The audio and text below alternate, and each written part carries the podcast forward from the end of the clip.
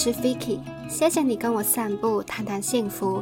今天是快要年末的十二月天，二零二三年快要过去了，你为自己做了大事回顾了吗？二零二三年的我呢，过得非常充实，终于可以再出国旅行了。旅行目标是超额完成，去了一直在 bucket list 上的北海道，还去了两次。冬天去看雪，然后夏天去吃蜜瓜。还有在东京圆梦、Disney Sea、Disneyland，还有哈利波特影城，简直是把小时候最喜欢的东西都显化在我眼前，超级满足跟感恩。人生目标上呢，考到了驾照。我觉得可以自己驾车是行动自由的一种，恭喜我又迈向自由一点点了。还有 Dates with Me 漫步幸福说这个 podcast，很长稳定的推出新集数，真的不容易，但是很开心自己还是做到，还算做到吧。不知不觉我们已经来到了第三十集，哇！真的不敢相信可以做这么久，谢谢你一直的陪伴，让我们可以一直走下去。为了庆祝漫步幸福说的 Thirty and Still Thriving，也答谢你一直的支持。从今天起会退出解忧信箱的新计划。如果你在幸福路上感到很不顺，觉得人生总有哪一方面是让你不快乐、不幸福的。或者你对人生、对自己前路感到很迷惘，感觉幸福很遥不可及，你可以点资讯栏的 Google 表单，写下你的烦恼，让我想想有没有什么新观点可以帮助到你。你现在烦的事，可能也是大家在烦的事，所以我可能会做成节目内容，希望可以帮大家解忧哦。Google 表单也会长期放在我 igvikic.co 的 linking bio，请多加利用。也再一次谢谢你的支持。好喽，时间差不多，我们就出去散步吧。今天我们会谈一个轻松一点的话题，一个新的国家，也是我二零二四年的旅行目标——瑞士。瑞士的幸福文化。不知道你对瑞士的印象是什么呢？阿尔卑斯山的雪山跟湖景吗？巧克力 cheese 大国，物价超高，富人最爱的国家。在我从小到大的印象中啊，瑞士就是个天堂。他们有全世界最美的湖光山色，又是巧克力 cheese 的生产大国，这两个都是我超级爱吃的。然后又有钱，每个人都好像好优雅悠闲，那实况是不是这样呢？先看一些瑞士经济状况的数据。二零二三年的瑞士是全球第二十大经济体，跟美国、中国、德国这些人口多的经济大国的 GDP 是有一大段距离的。但如果我们看 per capita 的人均值呢？瑞士的人均本地生产总值是排全球第五名，所以瑞士人小，但是每个人可以创造的经济价值是很高的。那幸福指数呢？在二零二三年的 World Happiness Report，瑞士的幸福分数是七点二四分，世界排名第八。所以呢，瑞士是一个既富有又幸福的欧洲小国。加上好山好水，简直就是人间天堂。他们的富有是基于国家的特有历史跟取向所成就的，我们一时三刻很难达成。那幸福呢？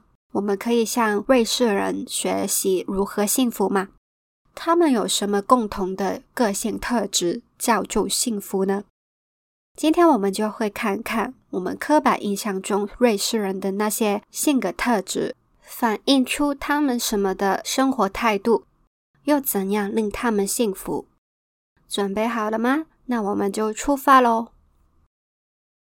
要说近年来最广为人知、红遍全球的瑞士人代表，就一定是网球天王费达拿 （Roger Federer）。我小时候就超爱看他打网球，看他冷静精准的正手反手打每一球，就算落后了都能保持好心态，一步一步追回，反败为胜，真的 超级帅。小时候的我真的是 have a crush on him，就因为费达拿，我学会记网球那超复杂的计分系统。也是因为他，我认识了瑞士这个国家。费达拿能够代表瑞士人，不是我这个迷妹说的哦，瑞士人也这么觉得。他们还有一个字 federalism，就是形容费达拿所展现出瑞士人的优秀特质。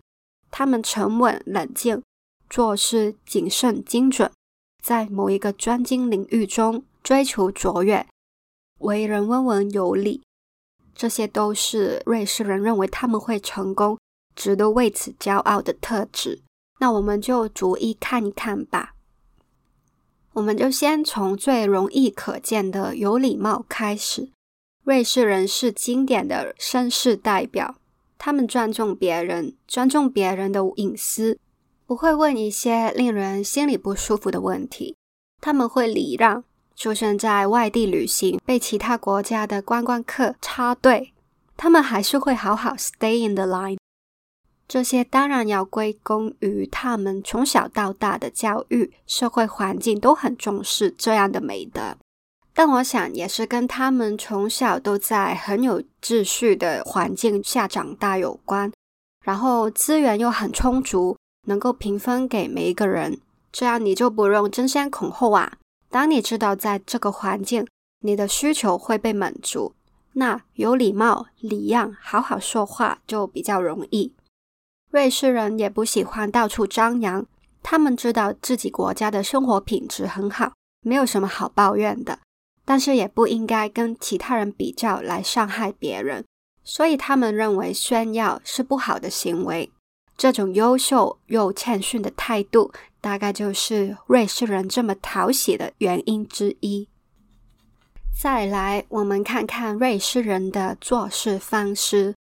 他们很擅长准备，每一个计划都控制的很精准，确保 deliver 出来的结果是达到标准的。最能够体现瑞士人的精准，就在于时间观念。他们的准时不只显示在由精工做出来的 Rolex 手表上。还在他们的火车、飞机、所有公共交通工具上，甚少会有误点。瑞士人本身也很守时，能够做到这样准时，是因为他们 plan everything ahead。就连跟朋友聚会也是要用预约制的，可能是早两三个月，甚至半年前已经约好，写好在自己行事历中，确保自己有足够的时间准备。所以呢，如果你突然之间去拜访瑞士朋友的家里，他们应该是会非常惊恐的。瑞士人的先前准备、未雨绸缪的精神，也可以在国防上看到。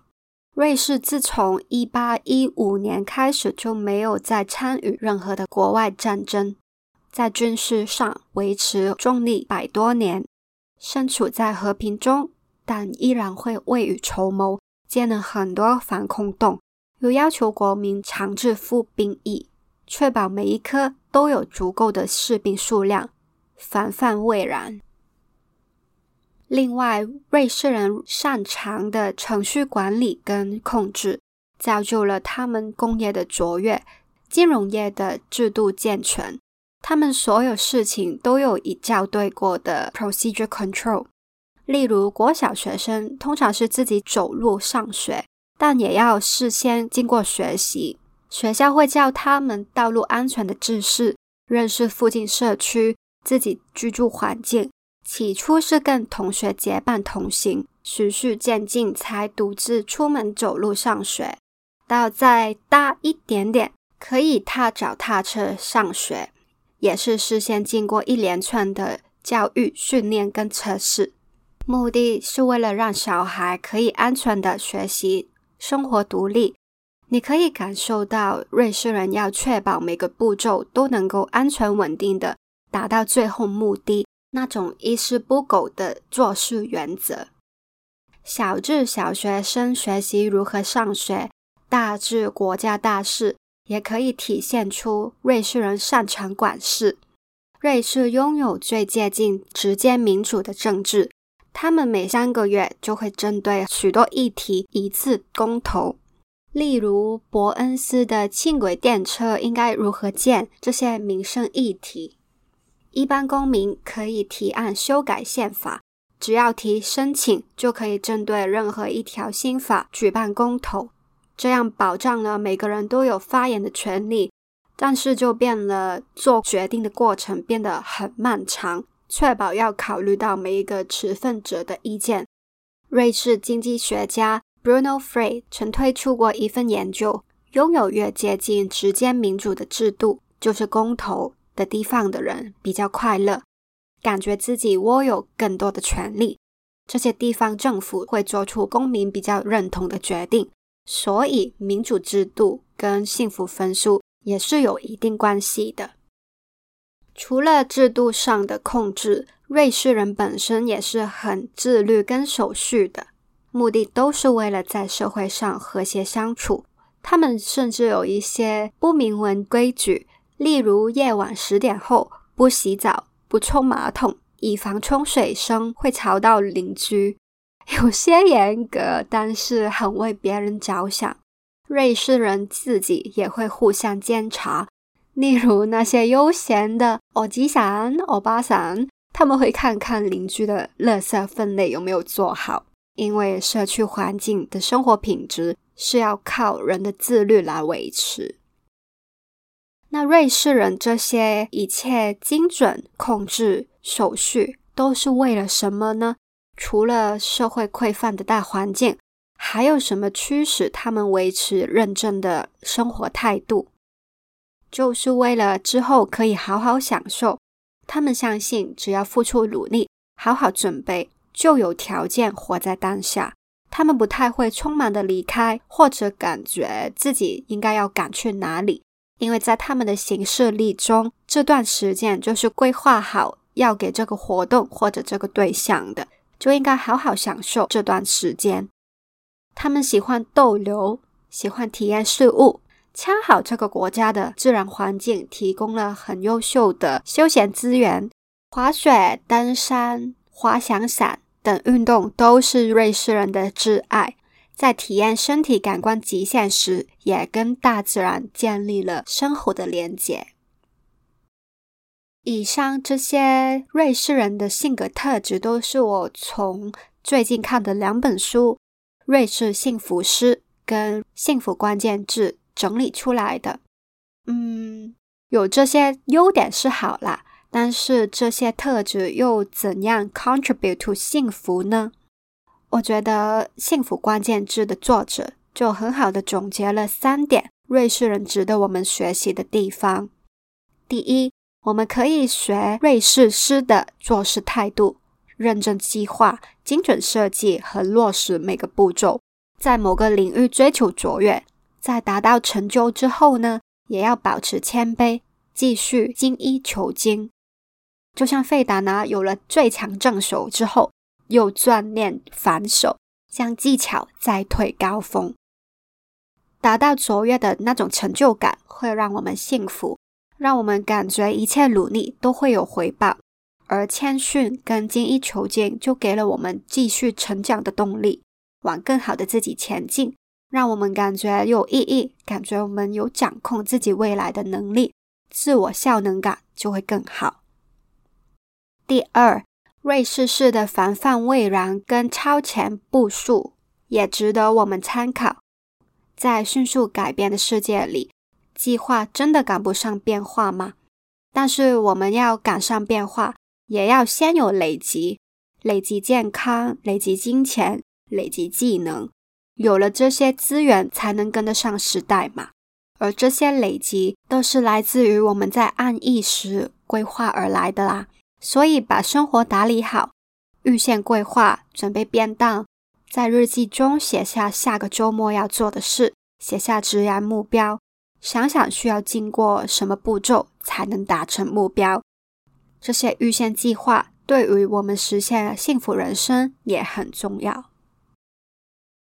最后一点就是活在当下。当你做了万全的准备，已经做了所有应该做的之后，剩下的就是享受。你可以很优雅、很轻松、专心的享受过程，好好感受当下的美好。这也是幸福感的重要来源。好，以上就是瑞士的幸福模式。今天我们是从他们的性格特点的优势的角度去看呢，怎样帮助到我们有幸福的人生？我觉得瑞士人那一种认真准备，然后就不用担心，好好享受这个态度也蛮斯多格的。对，又是我们的哲学老朋友。这种态度也算是我们在这个很多纷乱、杂讯跟焦虑的环境的解放，因为可以 keep us focused 在重要的事上。重要的事就是你有没有做好准备，努力去做。剩下的就是去享受，而不是担心会出错，免除了不必要的焦虑。然后我也是蛮认同实现计划，因为幸福跟人生很多重要事也一样嘛，不是天掉下来才出现的，还是要我们去落实去实现它。有了计划，有了方向，还有 picture in your mind，就更能提高实现的机会。活在当下，去体验，去跟自然连接，都是我尤其在旅行中深深体会到的幸福感来源。如果你觉得刚刚三点的建议有用的话呢，可以试试看哦。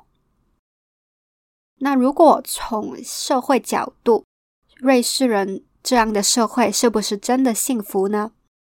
瑞士证明了一个良好的社会 system。是会带来很高的生活品质，但是当然就会换来很多社会规范，比如刚刚所说十点后不洗澡、不冲马桶那些不明文规定，对游客来说可能是觉得很不可思议。什么这个几点上厕所也要管吗？会不会变相就是不自由呢？个人自由跟社区规范的界限在哪里呢？而且社会风气是比较认真保守的，还有这么多规矩，特立独行的人呢可能会格格不入。还有瑞士人本身同质性也蛮高的，但近年越来越多异国婚姻跟移民，又会为他们这个幸福系统带来挑战吗？这些疑问呢，就留待瑞士的社会学家日后为我们解答。当然，瑞士有四大语区嘛。每一个区都有自己的县名性。我们今天所说的这些瑞士人刻板印象，比较是德语区最明显的，而法语区、意大利区的人做事就没有那么严谨的一板一眼。所以今天的内容也不能排除会有以偏概全，然后刻板印象带来的盲点呐。那么就期待有一天我可以在瑞士 long stay 一下。再来验证这种幸福模式是不是真的？但我想，但是在瑞士住本身就是一种幸福。好咯，希望在这次年末的散步，为你带来了一点计划未来、为未来准备以及成长的动力。最后，预祝你新年快乐，二零二四的你幸福满满。我们明年见哦。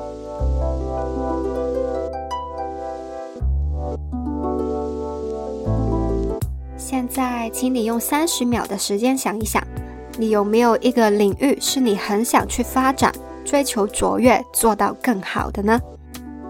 试想想，那个在专精领域卓越的你，是否一个更好的自己？你对于未来有什么规划呢？在健康、金钱、家庭等人生各方面，有没有什么目标想要达成？可以早一点规划，早一点开始累积吗？在追求卓越、追赶目标时，也别忘了呼吸、放松，活在当下，享受纯粹幸福的快乐体验。谢谢你收听到最后，你喜欢荆棘的幸福文化内容吗？喜欢的话，请让我知道哦。可以在 Apple Podcast 上留下五星评论，或者在 IG 找我也行。我的 IG 是 vikic. dot co。请订阅这个节目，还有 follow 我的 IG，就不会错过最新的节目啦。请记得，我们每个人都值得，而且有能力幸福。我们下次约会见，拜。